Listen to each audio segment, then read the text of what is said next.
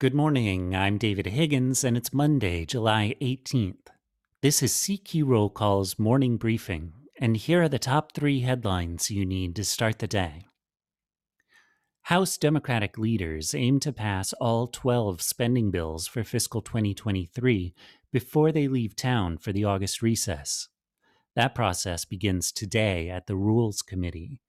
The committee will decide which of the six hundred amendments filed will be considered on the floor later this week, when lawmakers vote on a four hundred five billion dollars package of six bills. That package includes the spending proposals for transportation, agriculture, energy and water, financial services, military construction and veterans affairs, and the interior and environment.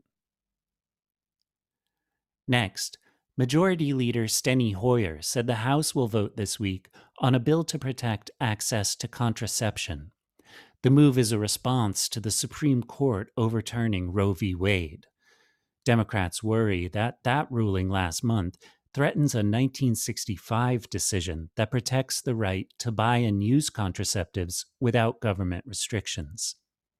The bill is likely to pass the House, but could face a dead end once it lands in the evenly divided Senate. And finally, the House Judiciary Committee plans to mark up legislation on Wednesday to enact a new assault weapons ban. The bill doesn't have support from Republicans. Check C Q dot com throughout the day for developing policy news. And for all of us in the C Q Roll Call newsroom, I'm David Higgins. Thanks for listening.